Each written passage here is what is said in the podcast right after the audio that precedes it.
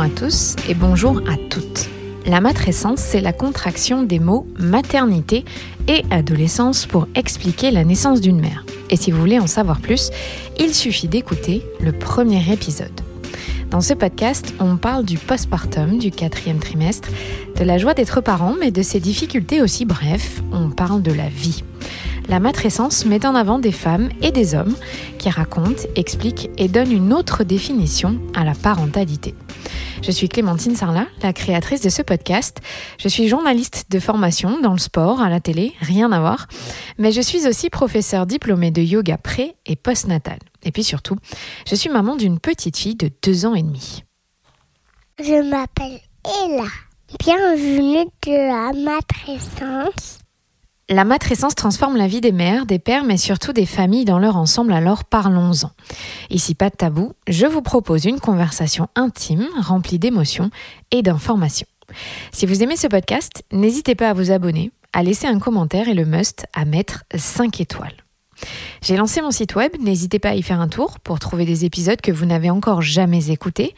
Tout y est, clémentinesarla.com. Dans l'épisode précédent, le numéro 63, Fanny nous racontait sa version de la naissance prématurée de son fils Lucas. Pour cet épisode, nous nous sommes réunis avec Fabrice Florent, le fondateur du podcast Histoire de Daron, pour donner la voix à ce couple. D'ailleurs, je vous recommande le podcast Histoire de Daron. Ici, vous entendrez Jérôme, le papa, livrer sa version de la prématurité aux côtés de sa femme.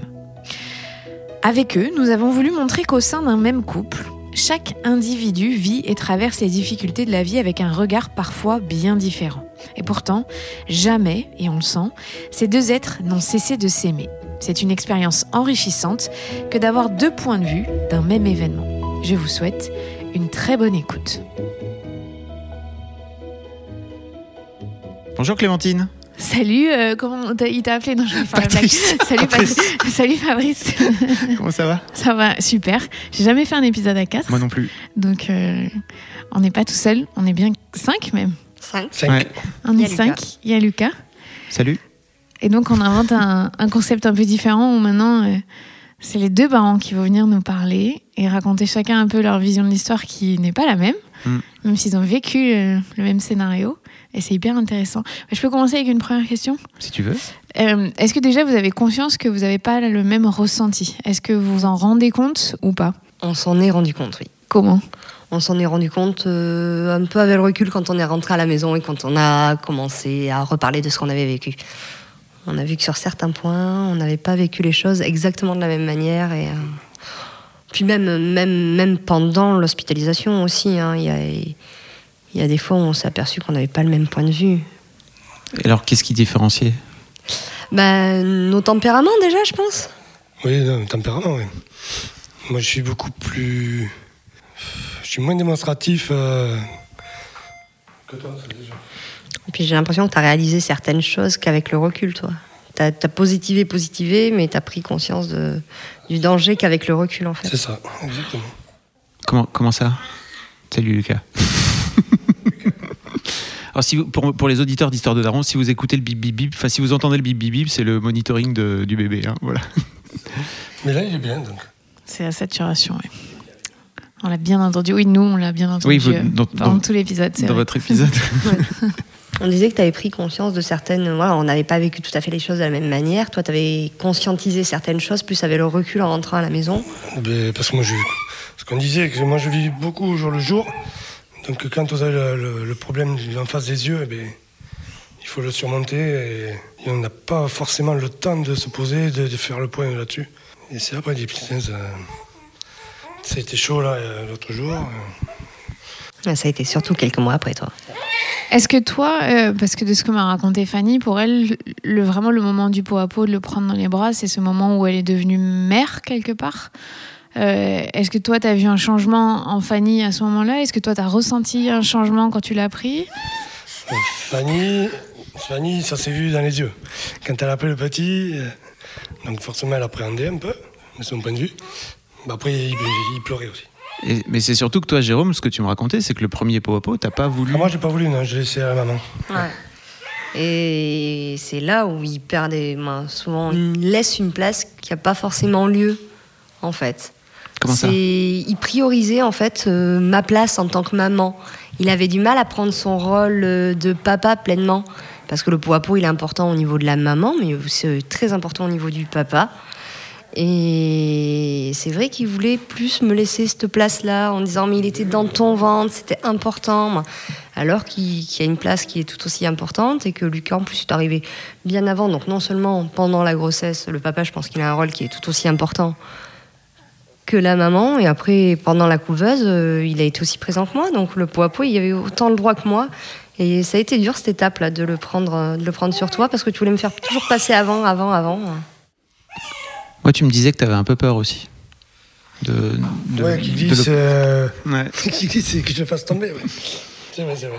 Jérôme, moi j'ai une question. Est-ce que vous avez eu la sensation tous les deux de gérer l'anxiété et la peur différemment? Est-ce que vous pouviez échanger entre vous sur euh, ces thèmes-là ou euh, il faut garder la face parce que comme vous vivez au jour le jour, vous savez pas ce qui peut se passer, vous en parlez pas entre vous? Euh, Joker. Je sais pas. Je, Non, ça-. Je pourrais pas répondre. Je sais. Vous avez jamais discuté de la peur ou de l'anxiété que si, vous si, pouviez bien sûr, pas, pas au quotidien. Sur des moments qui étaient vraiment stressants, angoissants, on en a parlé. On, communiquait là-dessus. Après, je pense que euh, là aussi, nos, nos tempéraments font que on essayait, quand il y en a un qui avait peut-être un peu plus peur que l'autre, euh, essayer de se soutenir aussi à ce moment-là, euh, faire en sorte que l'autre aille un peu mieux et se porter un petit peu vers le haut. Et, euh, et voilà. Et comme je le disais tout à l'heure, Lucas, Lucas était le moteur de ça, quoi. Toi, Jérôme, t'en dis quoi? Non, c'est pas ça. parce que Fanny est là que tu vas tu vas t'en sortir. hein. Non, non, Elle va pas tout parler à ta place. hein, C'est pas possible. Non, j'avais pas de mots à poser là-dessus et c'est très bien résumé. Et toi, est-ce que, est-ce que chez nous, les femmes, je pense qu'il y a quand même des moments très précis où on, on se sent devenir mère? Est-ce que toi, c'était quelque chose de prégnant de... Quand tu as eu ton bébé dans les bras, est-ce que tu as vécu de loin, euh, que ce soit l'accouchement, les premiers moments de vie? Est-ce que tu as eu un moment de réalisation de te dire euh, Ok, je suis père et je me considère en tant que Je tel pense que c'est plus quand on est rentré chez nous. Vraiment. Après, non, quand euh, au premier pot à pot, là, ouais, donc on se rend compte. euh, mais à la maison, c'est pas du moi, c'est genre. on était chez nous, quoi. J'ai- C'est vrai. Toi, je sais pas. Parce que t'avais un rôle à jouer, tu penses pas ou- jouer, mais. euh, non, je sais pas, c'était. Et bien là, c'est parti. On a notre enfant, il faut se lever, il faut, s'en occuper, il faut.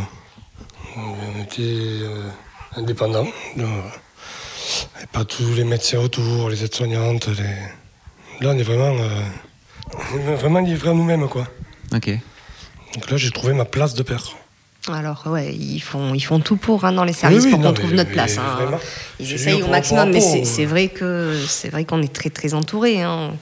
On se retrouve que très rarement à trois. euh, Dans la maison des parents, toi, tu me disais que ça faisait une sensation de deuxième maison, clairement.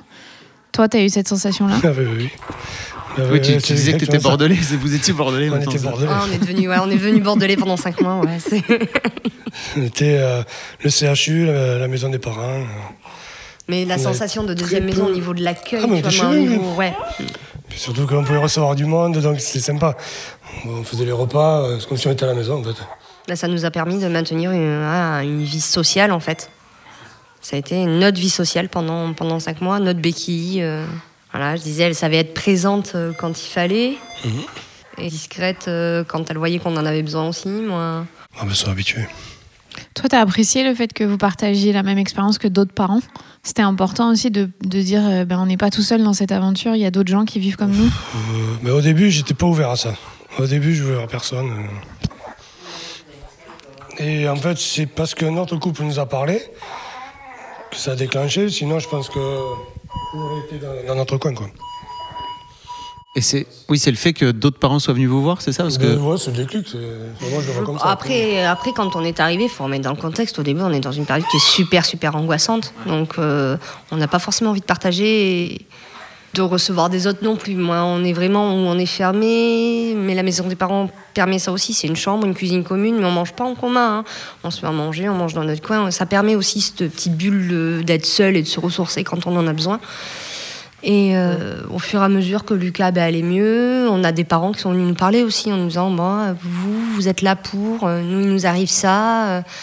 Et on commence à échanger comme ça, puis on s'aperçoit que ben, on n'est pas seul à vivre la, ce- cette situation-là ou d'autres situations parce qu'ils viennent pour euh, plein de choses différentes. Et ouais, on a commencé à se lier avec d'abord un couple, puis deux et Deux, trois. et euh, non, non, non. Alors qu'à la base, on n'est pas comme ça. Quoi. Alors, On oui, n'est non. pas trop allé euh, raconter notre vie. Mais c'est surtout aussi partager celle des Dans autres. ce quoi. moment-là, en plus. C'est pas, c'était ça, c'était, partager celle des autres. Quoi. C'est, ben, moi, ça m'a aidé en quelque sorte de se sentir qu'on pouvait aussi être un soutien pour quelqu'un qui en avait besoin et que en retour, on avait un soutien de, dans d'autres situations. C'était. euh, Ouais. Mm. Alors qu'au début, il disait ah mais moi je comprends pas, je veux pas raconter l'histoire de Lucas à tout le monde. euh. Puis une fois que ça allait mieux, mais c'était lui qui allait voir les gens. Et... On était les anciens, quoi, après. Il y a une hiérarchie après dans la Ouais, maison, ouais, ça. La fin, était les anciennes. Ça fait rigoler Lucas d'ailleurs, je te le dis. Et vous m'avez expliqué euh, quand on a discuté avant de faire le podcast que au début donc vous étiez très fermé parce que bah, vous viviez quelque chose de tellement difficile et qu'au fur et à mesure vous avez pu vous ouvrir. Euh, comment ça s'est passé au sein de la maison des parents? Est-ce qu'il y a des gens euh, du personnel qui viennent vous voir pour dire vous solliciter Est-ce que vous voulez participer à la vie collective? Est-ce que vous voulez mettre des choses en place? Comment est-ce que vous vivez votre lien social à l'intérieur de la maison? Mais c'est pas évident. Vu qu'on est tout le temps sur notre enfant, à vouloir s'occuper de lui et tout ça. euh, alors, ce que la maison, euh, maison McDo met en place, c'est euh, une fois par semaine, ils font des animations. Après, s'il s'inscrit, qui veut y aller ou pas. Bon, après, il faut avoir la tête à vraiment vouloir partager. Donc, il y a des couples ou des personnes qui n'ont pas forcément envie. C'est quoi comme sorte d'animation, pardon? Il peut, avoir- ça, me- il peut y avoir de tout. Il peut avoir quelqu'un extérieur qui vient pour faire de la, de, de la mousse au chocolat. Ok. Chocolat à plusieurs, ou euh, euh, je sais pas, c'était quoi, atelier créatif. Il y a un peu de tout. Une fois, on a eu un atelier relaxation. Une dame qui venait, petit massage, voilà. Ouais, C'était varié, il y a pas, de tout, mal, pas mal de choses en place euh, qui sont relativement variées, ouais, qui peuvent convenir euh, à plusieurs types de personnes. Là, ils font les repas, les repas participatifs aussi. Là. On fait des repas à thème aussi, du coup. Et au début, tu n'y allais pas? Bon, j'en ai pas fait beaucoup parce que quand euh, on était souvent avec Lucas, on avait une tranche d'horaire. À la rigueur, si on fait des activités, c'était après minuit, quoi. Parce que Lucas euh, avait beaucoup besoin de nous. C'est souvent les bras, c'était. euh, pour l'endormir, c'était tout un bazar. Donc, du coup, non, bon, on avait fait celle relaxation, parce qu'on était là, donc ça tombait bien. Après, on a fait ce, cette soirée qu'on avait proposée, pour rassembler un peu. Il faut que tu racontes un peu. Alors, on va raconter. Euh, à savoir qu'ils font beaucoup, euh, je tenais à souligner pour Noël, tous les parents ont eu des cadeaux pour leurs enfants de la maison McDonald's. Et on ne s'attendait pas, les parents plus les enfants. Et tout le monde a eu son cadeau. Euh, alors que, pour nous, euh, Ils ont fait le on réveillon, n'avait pas prévu le de. repas de ouais. Noël. Donc, ils ont fait euh, un bon repas. Ils ont... Et euh, ensuite, donc on s'était excusé pour être là. Et puis on, avait fait connaissance euh, d'un couple euh, dont le, le mari fait de la guitare. Et en déconnant, parce que j'aime bien déconner, j'ai dit je vais te produire, tu vas nous faire un gros spectacle. Donc euh, il me dit pourquoi pas. Donc euh, je dis écoute, ma nièce fait du flamenco, on va faire une soirée espagnole. Donc ça reste là. Et donc ça fait le bouche à oreille. Et elles sont venues nous voir en disant Vous voulez faire une soirée espagnole On m'a dit Bah, Pourquoi pas, il faudrait voir. Ensuite, euh, euh, voilà, c'était sur le coup de la vanne. Sauf que euh, du coup, ça a été pris au sérieux. Malheureusement, le couple d'amis qui fait. le copain qui faisait la guitare a dû partir. Ils ont été transférés. Bon, on a quand même fait la soirée espagnole, du coup. Euh, ma nièce est venue avec sa prof de danse. Et du coup, ils ont fait le flamenco. On a ramené deux, trois jeux de lumière. Les filles ont décoré aux couleurs espagnoles. Euh, les parents ont fait, euh, plusieurs parents ont fait la paella avec les filles hein, qui s'occupent de la maison. Et puis, euh, écoutez, voilà, hein, ça s'est super bien passé. On a dansé, on a. bon, on n'a pas fait la fiesta, puisqu'on n'a pas non plus la tête à ça, mais pendant une soirée. euh, sortir un peu la tête. Ouais. quoi. Et puis on n'a pas discuté avec des gens avec qui on n'aurait pas discuté. euh, je- J'ai discuter vite fait avec des gens, un couple euh, que quand ils me passaient à côté, c'est bonjour, point. Parce que je les trouvais renfermés, peut-être qu'eux aussi me retrouvaient ren- renfermé et du coup, il n'y a pas de dialogue. Quoi. Le paella, ça aide. Le paella, ça aide. C'est ça. Ce qu'on se serait sûrement pas permis de faire dans un autre cadre, dans un autre concept. C'était pas une période où on se serait, euh, où on se serait dit, Tiens, on va aller manger une paella, ne serait-ce qu'au resto en fait. On avait coupé un petit peu tout ce lien-là et, euh, et le fait que ça soit organisé au sein de la maison des parents, ça nous permet de, de garder quand même une activité euh, sociale sans culpabiliser non plus à côté. De se dire, euh, je m'en vais à tel endroit où je profite de ça. Et ça permet De de, partager de un prendre moment, un petit peu, voilà, partager un moment avec des gens surtout qui vivent la même chose au même moment. Oh, c'est sympa, ça a permis de s'évader. Quoi. Et se vider un peu la tête euh, avec un petit spectacle. euh, Tu es lancé dans une carrière de producteur, toi aussi, ouais, tu vois. pour- oui, mais bon, Enfin, il en a toujours rêvé. ça n'a pas fruité. C'est tombé à l'eau. Est-ce que dans toute votre, euh, votre expérience euh, là-bas au, au CHU, est-ce qu'il y a des propositions de suivi euh, psy, pas que individualisé, mais vous en tant que famille, pour parler de ce que vous vivez euh, ensemble? Alors, en dehors de- du CH, une fois qu'on est sorti, Pendant votre expérience là-bas, ensuite Alors, pendant, on a eu un petit suivi psy, justement, qu'on a vu deux fois. Après, il y a eu le mais confinement. c'était ensemble? Ouais, ou c'est chacun individuellement Non, c'était ensemble. Et surtout, elle venait voir Lucas aussi, voir comment ça se passait. Et euh, après, non, mais du coup, on est suivi par contre euh, en extérieur par euh, un psychologue euh, vers chez nous. Mais ça, c'est en dehors de la, du, du CHU, quoi. Vous avez démarré ça il n'y a pas très longtemps, c'est ce que tu ouais, c'est dit, ça, ça fait quoi? Ça fait 15 jours, 3 semaines Mais pendant, pendant l'hospitalisation, oui, il y, a les- psychologues qui sont interservices, qui sont là, qui sont présentes, si on en a besoin à tout moment, hein, que ce soit en réa pédiatrique, il y a la, la psychologue de la réa pédiatrique. Et en, service néonat aussi, il y a la psychologue qui est très présente. euh, si on a besoin de quoi que ce soit, elle se tient disponible. On a, elle nous a même laissé son numéro si jamais un jour euh, on a besoin. Donc, euh, c'est pas, pas un suivi euh, classique avec des rendez-vous. Mais elles sont, elles sont disponibles. Elles passent nous voir euh, en, en néonat, elles passent nous voir assez régulièrement, en tout cas voir comment on allait et faire un petit point rapide. Et c'est indiscret de vous demander ce qui a fait que vous avez décidé de, de faire ce suivi à deux, là, avec, euh, avec une psy il y a 15 jours, 3 semaines? Je, je pense qu'on en a besoin aussi bien l'un que l'autre. hein, au niveau psychologique, je pense qu'il y a plein de trucs euh, qu'o- qu'on n'a pas digéré sur la prématurité. Toi, Jérôme, t'en dis quoi? Non, était souvent à fleur du même. Moi, pour moi, j'étais souvent à fleur de peau. Donc, euh, comme je disais, j'avais pas l'impression d'en avoir besoin. Et en fait, au final, euh, si, ça fait du bien, euh, faut pas se mentir. Euh, de pouvoir poser des mots sur une situation, de, de dire quand ça va, quand ça va pas, ou je comprends pas. Non, non, si, je trouve que c'est bien. C'est bien. C'était peut-être aussi l'occasion pour vous deux de débriefer de, aussi, de situations que vous n'aviez pas forcément l'occasion de débriefer dans, le- dans le feu de l'action, quoi, non? Si, si, aussi. Oui, oui. Il y a des choses que. Non, non, il y a des choses. ouais, euh, T'es en train de- tu- nous fais une Jérôme, là Vas-y, ça y est. c'est- toi qui t'as vu, tu parles Complètement. Euh, Celui qui a non, le Joker, il- en fait. Euh, du coup, euh, non, non. non, je sais que moi, par exemple, j'avais peur de comment on allait vivre notre vie de couple par rapport à Lucas. Donc, je lui ai dit que j'avais peur euh, concrètement que enfin, on s'énerve pour X raison, qu'on se sépare. Et c'est un truc qui, euh, c'est une peur qui n'était pas fondée en plus. Mais du coup, on en a discuté. Qui n'était pas fondé, mais qui existe chez plein de parents. hein, oui, vraiment, oui, c'est ouais. qui existe, Ouais. mais moi c'était ma peur un peu. et, Mm. euh, euh, parce que ouais, on s'engueule comme tous les couples, euh, bon voilà. Mais et ça j'en avais peur. Et en fait, bon, on a discuté, si t'as repris, mais alors que non, pas de raison quoi. Donc ça permet de- d'en- d'engendrer des dialogues qu'on n'aurait pas fait forcément. Ouais.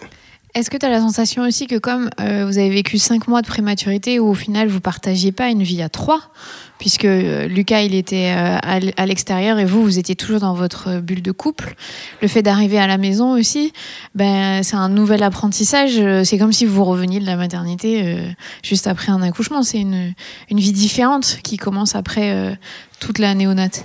Ça j'ai pas trop ressenti moi en fait. Moi, si, beaucoup quand même. hein. Moi, j'ai pas trop ressenti parce qu'il fallait. euh, en fait, on n'avait rien prévu. Ça s'est passé tellement vite que. Eh bien, il a fallu préparer vite fait la chambre, il a fallu euh, acheter des couches, acheter euh, tout ce qu'il nous fallait quoi, pour accueillir Lucas. On n'a pas eu trop le temps de se poser. du coup, après, il y avait tout ce qu'on a ramené de la maison au McDo, eh ben, il fallait tout ranger. Oui, mais une fois qu'on est rentré à la maison, ça n'a pas duré jusqu'à aujourd'hui, tu vois. Ah non, parce qu'aujourd'hui. Ouais, Tu sais, les darons, ils sont souvent dans les trucs hyper techniques, tu sais. Ouais. Tu vois, très pratico-pratique. C'est ça. Il faut ai- faire en sorte que. Fait, quoi. Ils font le nid. C'est ça. Oui, c'est vrai. Puis, Ah, mais euh, oui. Tu vois, Ouais, c'est de ça dont il parle, quoi. Tu vois, il est là. Ok, il fallait faire en sorte de tout ranger. Très bien. Oui, il faut Ah, faire mais oui, il fallait que mais la maison soit propre. en fait. Mais ça vous a pris, y ça vous a pris deux ou trois jours, ça, tu vois, Maxi. Oui, voilà. Après, euh, Ah non, après, il y a en une vie. avait, hein. Oui, non, mais oui, mais allez, ça t'a pris euh, en Non, totalité, ouais. Je vois bien, t'as esquivé. Non, mais c'était plus dans le sens où tu disais euh, que tu avais peur que ça perturbe votre couple, tout ça. Vous avez quand même vécu une situation particulière où pendant cinq mois, vous avez toujours eu cette bulle de couple et qui d'un coup, ben, quand tu reviens à la maison, euh, c'est une autre dynamique. On est rentré à trois, quoi. Et il fallait trouver sa place à trois. Et... tu l'as pas ressenti comme ça? Non, je, Ok. non, j'ai pas ressenti de. Et toi, Fanny? J'ai l'impression qu'on est toujours dans notre bulle, hein, à part quand on, on voit. Ouais, c'est vrai qu'on reste quand même. On a, on a, On est on encore a- confiné un peu plus ou Voilà. moins. c'est- Notre bulle de couple, elle a pas trop trop Nous, explosé. avoir, Il y a euh, Lucas qui s'est bien intégré dedans quand même. Après, après c'est vrai que. Oui, parce que vous avez, vous avez eu le confinement aussi qui vous a, de ce fait-là, euh, recréé une bulle à trois, quoi. Ah, mais une bulle, une bulle totale à trois. hein. Mm. Là, là, a- là, c'était même plus question de vie sociale. hein. C'est- Nous, on est sortis le 17 mars, jour du confinement. Mm.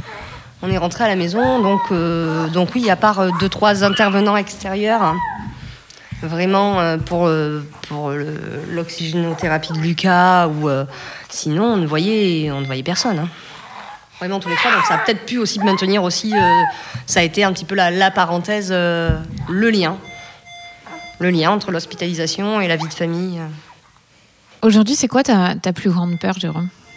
Est-ce que vous êtes sorti de cette phase de peur ou ça, ça reste? Euh, phase de peur, c'est perdre mon fils, hein, concrètement. Euh, après, je pense qu'il est sauvé. Pour moi, il est sauvé.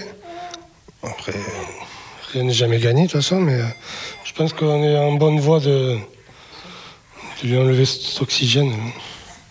Et puis, euh, je vois pas pourquoi hein, ça irait pas, de toute façon. On fait tout ce qu'il faut pour que ça aille bien, quoi.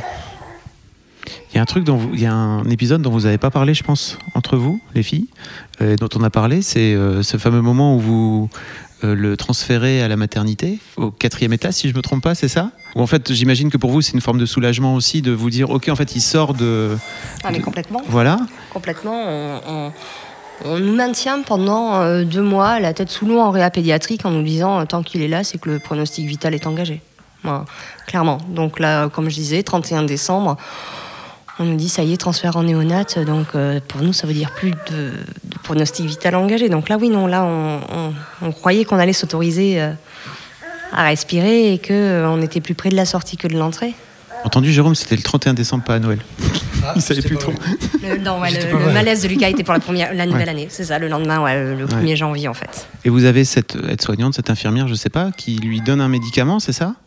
Alors, en fait, euh, ils prennent vraiment en compte la douleur de l'enfant. hein. C'est vraiment c'est quelque chose de très bien. C'est quand même pas trop mal. Et c'est une puéricultrice, oui, qui, qui fait son travail tout à fait correctement, mais qui donne la morphine qui jusque-là, euh, Lucas l'avait en intraveineuse.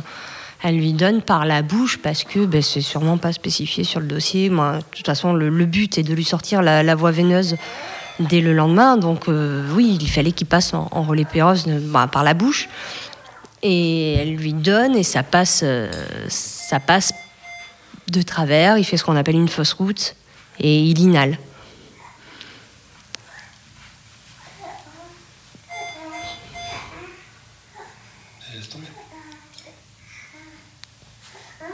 On n'est pas, obligé d'en parler. Hein, si Ça a été dur. euh, Après, il a inhalé et comme on dit, il a, il a fait un arrêt cardiaque. quoi.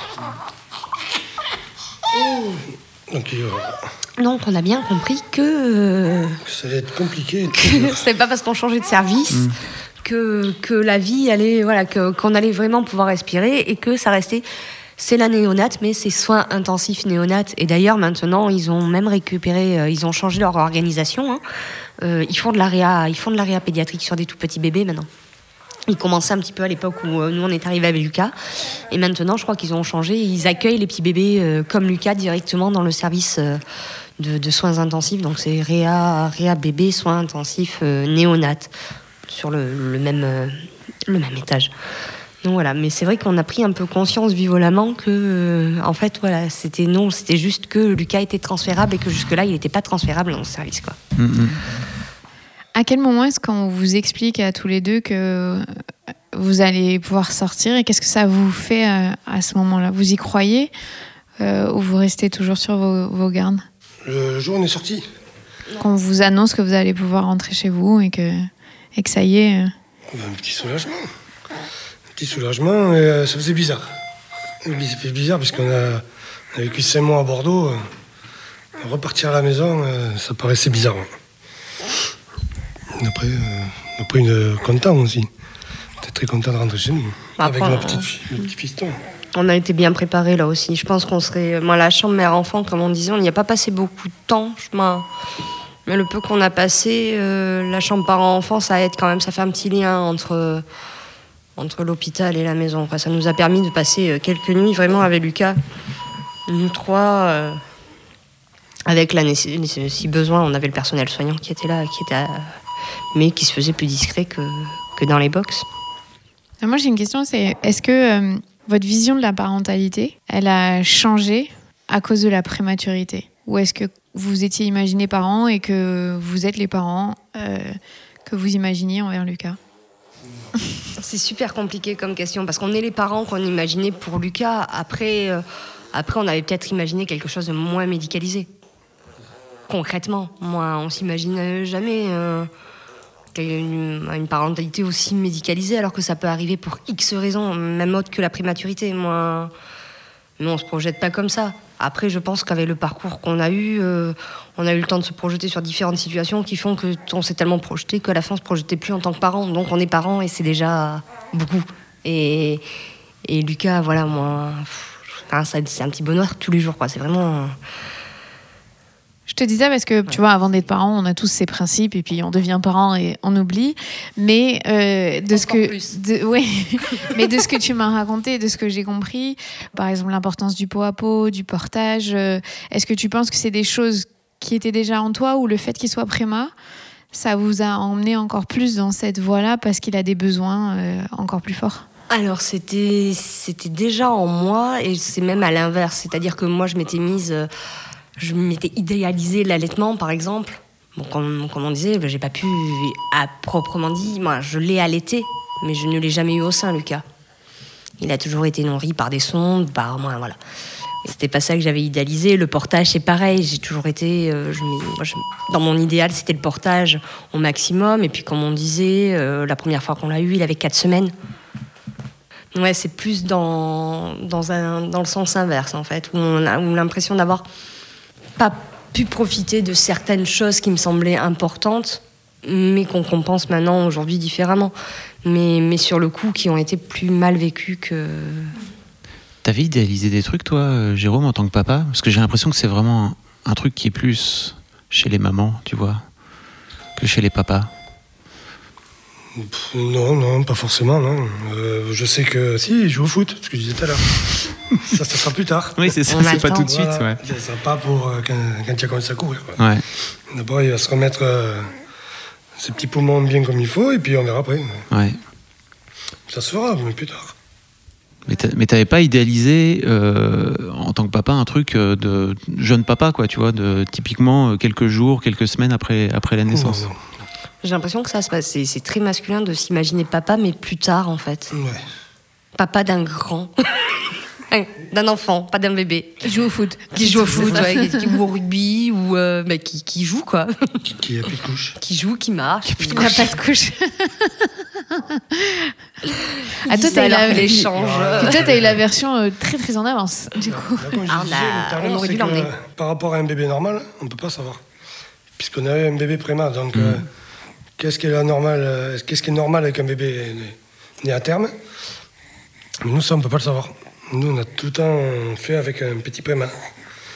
Mais bon, qui devient un vrai bébé, hein, mais, Oh, mais c'est un vrai bébé, oui. c'est un bébé. mais il était tout petit. Bon, par contre, pendant Donc, quelques mois, il s'est. Voilà. euh, Et est-ce que vous pensez que le fait que vous ayez eu euh, 12 années de parcours euh, pour avoir euh, euh, votre fils fait que vous avez aussi pu tenir euh, aussi bien toutes les problématiques parce que vous vous connaissez par cœur, parce que vous n'êtes pas un jeune couple, euh, vous êtes un couple qui, euh, qui se connaît vraiment profondément. Tu penses que ça a pu être une force aussi pour gérer tout ce que vous avez eu à gérer avec lui? Ouais, non, mais c'est- même plus qu'une force, mais ça, je pense que voilà, les, les 12 ans, ouais, les 12 ans passés, voilà, c'est des épreuves qui auraient pu nous séparer et qui nous ont rapprochés. Euh, bon, la prématurité, euh, ça a été pareil. Je ne me vois absolument à aucun moment vivre ça toute seule. J'aurais pas pu le traverser toute seule. S'il n'aurait pas été là, j'aurais pas pu le traverser toute seule. J'ai de la chance que ce soit un papa qui est très, très, très présent. On le voit, il veut pas te redonner Lucas. Oui, non, il, l'a repris. Et toi, tu l'as vécu comment alors? Tu penses que ça a été. Non, non, mais de toute façon, euh, comment dire, moi je pars du principe que du moment où on s'est marié, nous, c'est qu'on est sûr de ce qu'on veut. Voilà, ça c'est c'est peut-être bête. Mais donc, euh, moi je sais que je suis amoureux de ma femme, qu'elle c'est pareil, donc il n'y avait pas de raison euh, à ce qu'il n'y ait pas Lucas. Voilà, donc euh, du coup, s'est s'est soutenu mutuellement euh, dans ce long parcours, mais c'est Ouais. que du bonheur. maintenant, Mais c'est génial ce que tu dis, mais c'est super beau en théorie, quoi. Tu vois, c'est un truc que tu projettes Ouais. justement en te disant, ok, je me marie, et donc forcément, bah, c'est la femme de ma vie, et donc forcément, j'ai envie d'avoir un enfant. Et puis après, t'as la vraie vie qui te fout des claques en pleine gueule, et vous en avez pris plein. Ouais, Ça, tu le vois quand euh, au quotidien. Tu vois, si si s'il y avait la personne avec qui tu es, tu peux euh, envisager euh, euh, l'avenir, avoir un enfant. C'est sûr que si que le matin tu t'en vas, tu rentres t'es bourré et que tu t'engueules et tu frappes ta femme, tu peux te dire que ta vie elle sera pas avec. Bon, nous c'est pas ça, hein, je rassure. Oui, mais euh, voilà, ça va plus loin. C'est le fait fu- on que est fusionnel, Hmm. euh, on fait tout ensemble. euh, tous les couples ne sont pas aussi forts et n'arrivent pas à traverser une épreuve aussi difficile. euh, Enfin, tout le monde le vit pas de la même manière, mais du coup, il y a des, des choses dans votre couple qui font que c'était des fondations solides qui vous ont aidé aussi. Ah, mais complètement. oui, c'est ça, exactement ça. Tu valides ce que je dis? Je valide. Question suivante. Je, je- je pense que ça peut être une épreuve dramatique pour, un- pour un couple. Non, non, mais un un jeune couple ou un couple euh, qui a des difficultés, on- malheureusement ça existe. hein. Euh, Des couples qui pensent réparer, euh, un couple qui est un peu bancal en faisant un bébé. Je pense que si ça tombe dessus, euh, la prématurité, c'est juste la fin du couple. C'est c'est- c'est- c'est- c'est éprouvant, mais il faut être deux, il faut être là, il faut, faut se soutenir. Parce que, ben, hormis, hormis le soutien qu'on avait un petit peu avec les autres parents qui traversent la prématurité, c'est vrai que c'est quelque chose, euh, quand on en parle euh, à l'extérieur, à nos amis, à notre famille, on est un peu incompris en fait. Mais c'est on se, l'inconnu. Pour on se sent, on se, on se sent, voilà, moi c'est et à juste titre, attention, moi, hum, personne ne peut s'imaginer, je pense, tant qu'on l'a pas vécu, ce que c'est que vivre H24 dans un service de réa et et du coup, c'est vrai que le fait qu'on soit comme ça, soudés, et, et ça permettait de s'entraider l'un l'autre, en fait. Vraiment. Vraiment, vraiment. Et de vivre la même chose, même si on, parfois on avait des points de vue qui divergeaient, mais de vivre la même chose au même moment et de, de- de comprendre l'autre. Les gens croient que la prématurité, c'est un bébé qui naît trop tôt et qui est tout petit. Et ça reste là. En fait, non, tu as tout ce qu'il y a à côté. C'est que il n'est pas formé, il est très fragile. Voilà, les gens n'y pensent pas forcément. Non, pas formé, il était formé d'un point de vue extérieur, en fait. Hmm.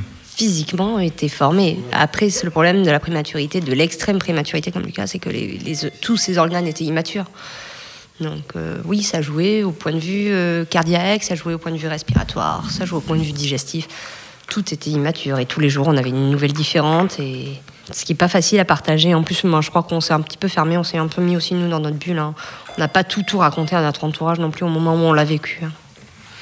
Après, on a tellement raconté aussi que. on a un peu marre. hein. Tu, ah, tu penses que c'est pour ça? C'est parce que vous en aviez marre ou Moi, pense. Bah, moi, oui. Hum Bah, force, force, tu racontes les mêmes choses. T'as pas parlé beaucoup. hein. C'est étonnant. Elle a trop raconté dans sa tête. Je crois qu'on poserait la question à ta mère de savoir ce qu'elle a su sur le parcours de Lucas, euh, à part tout va bien. ce qui est absolument pas le cas. Mais je pense que c'est un chemin aussi pour toi, Jérôme, tu vois, de d'avoir, euh, de t'être peut-être reconnecté à tes émotions et à ce que tu pensais, tu vois, d'avoir fait cette ce burn-out on- dont on a parlé ensemble là au de. Alors, tu veux pas parler de burn-out, c'est vrai, tu veux parler de dépression, très bien. Ah, c'est la même chose. hein. Euh, oui, burn-out, hein. Non mais il veut pas, il veut pas donc euh, je je vais pas l'embêter. Mais c'est intéressant de ton point de vue, tu vois le, le parcours Ouais, que tu as fait par rapport à ton fiston quoi. Ouais, Jérôme, il, ouais, il réalise souvent à contre-coup. Sur le coup, tout va bien. T'as la sensation d'avoir vu ton mec changer, toi? Pardon, C'est la première fois que j'ai une- j'ai j'ai la daronne en face de moi, pardon. Non, jamais T'as fait. jamais fait une Non. maman Jamais fait. Oui, il change sur certains points, ouais. Il change. Mais je pense que, voilà, moi. Il fonctionne beaucoup à contre-coup, Jérôme. Donc, euh, sur le coup, tout va bien, on fonce, on fonce, on fonce, on fonce. Puis le mur arrête et, et ouais, en fait, ça, ça, les fait, ça roulait pas si bien, quoi. Mais ça fait partie du fonctionnement de notre couple aussi. Hein. Euh, moi, j'ai une question parce qu'on en a parlé à la fin de notre euh, interview, le fait que bah, jusqu'à trois ans, la collectivité, enfin, potentiellement, c'est. Potentiellement, ouais. Potentiellement, ça va être compliqué euh, pour Lucas. Est-ce que vous en avez discuté entre vous de qui s'arrêtait, qui restait avec lui? Est-ce que tu te serais envisagé, euh, pour l'instant, de ce que j'ai compris, l'accord, c'est que c'est toi qui, qui va rester avec lui. Est-ce que tu te serais vu à 18 mois ben, faire les 18 derniers mois ou... Ah oui, oui, je l'aurais fait. C'est mon côté maternel. Non, mais eh, Non, écoute, c'est des vraies questions dans les Non, couples. non, je l'aurais fait. J'aurais fait. C'est sûr, si j'aurais fait un salaire euh, beaucoup euh, plus supérieur que le mien, euh, la question ne se posait même pas. Ça, malheureusement, il faut, il faut bien travailler. Il faut des revenus et. Bon, après, c'est, c'est chouette que ce soit la maman qui s'en occupe. Comme ça, il garde sa relation. Qu'est-ce que t'en dis, Fanny? Tu te fais ça, mais les gens, je- les je- gens ne comprennent pas si tu veux. Tu- Je vais pas, je vais pas lutter contre parce que je suis heureuse de rester avec Lucas. Moi, il y a pas de souci. Mais c'est encore l'entendre dire. euh, c'est bien qu'il soit avec sa maman, hein, alors que ben, je me trouve pas un rôle plus légitime que euh, que la maman ou le papa. C'est un papa poule, il s'en occupera très bien. Et si jamais on aurait dû euh, faire un choix, euh, euh, ça me pose aucun souci de laisser Lucas avec son papa. Mais mais c'est encore, c'est marrant de l'entendre dire. euh, Toujours là, d'idéaliser la place de maman, en fait. Tu sais ce qu'il m'a dit? Il m'a dit qu'il était tête en l'air et qu'il pourrait oublier un médicament. Ça, elle a pas l'air de contredire. ouais, mais en fait, ce que je lui disais aussi, c'est que Non. sans doute, le jour où il serait livré à lui-même, il serait obligé de, il obligé penser. de s'y coller, il, quoi, le- tu vois. il le ferait, je pense. Moi, il n'y aurait pas cette béquille de se reposer. Après, je sais pas, hein, peut-être, hein, mais non, non, non, je pense que je pense qu'il se mettrait. euh, Tu mettrais pas en danger ton fils, de toute façon. Non, non. Donc tu ferais, tout, tu ferais tout pour faire en sorte Non, que, si, si, de si, pas oublier si les médocs. Si, si c'est un médicament, au pire, ce sera la vitamine, quoi. C'est voilà, moi, c'est non, non, quand même pas. C'est une bonne tête. Vous le voyez pas, mais il sourit, Lucas. Il fait des grands sourires et il fait des. Voilà. Est-ce qu'il y a des questions qu'on vous a pas posées et que vous auriez aimé qu'on vous pose? Oh, Jérôme, c'est bizarre que tu dises non. Ah non, tout à l'heure, euh, non. Ouais, moi, j'ai une dernière question. Maintenant que vous avez vécu ce que c'est la prématurité, vous auriez envie de participer à une association ou d'aider d'autres parents euh, Maintenant que vous avez un peu plus de recul, est-ce que vous avez envie d'être impliqué avec des gens qui comprennent ce que vous avez vécu? Ou vous voulez laisser ça derrière vous pour en tourner une nouvelle page? Je pense qu'à l'avenir, oui, c'est quelque chose qui peut, qui peut m'intéresser. Vraiment, euh, je pense que pour l'instant, c'est trop tôt, on a encore trop la tête dedans. On est trop, trop basé sur la prématurité encore. Mais à l'avenir, oui, euh, j'y ai déjà pensé, ça peut m'intéresser, oui. Ça peut m'intéresser euh, d'essayer d'apporter un petit peu de soutien euh, aux gens qui traversent. euh, Bon, Lucas, tu veux le mot de la fin? Tout va bien? Au moins, on l'aura entendu, on aura compris que, Lucas. Qui va bien? que Lucas va bien, qu'il est avec vous Il a la forme, oui. et qu'il a la forme. Comme ses parents. Ouais. Merci beaucoup Un à tous les deux. Mais merci, Mais merci à vous. Mais merci c'est à vous. gentil. C'était chouette de faire un épisode à 4 et c'est rigolo de voir euh, les Mm. différences. Bah, il Les me tarde d'entendre euh, l'épisode euh, seul. Ça y est. Cet épisode a été réalisé en partenariat avec la Fondation Ronald McDonald. Merci à Fanny et Jérôme pour leur témoignage. Retrouvez tous les épisodes du podcast dans la maison des parents sur vos applis de podcast habituels. Et pour plus d'informations sur la Fondation, rendez-vous sur le site fondation-ronald-macdonald.fr. Je suis Clémentine Sarlat, votre hôte. Si vous avez aimé cet épisode, n'hésitez pas à le partager sur les réseaux sociaux, at la matrescence. Et sinon, mettez 5 étoiles, ça aide vraiment, merci. Pour rappel, mon site web est en ligne. Si vous cherchez des épisodes, allez-y y faire un tour. Vous trouverez votre bonheur, le lien est dans les notes. Je vous dis à très vite, à bientôt, puisque je suis en congé maternité pour la naissance de mon deuxième enfant. Mais je vous rassure, je ne vous laisse pas tout seul, il y aura des rediffusions le temps euh, que je revienne en forme pour de nouveaux épisodes. À très vite, prenez soin de vous.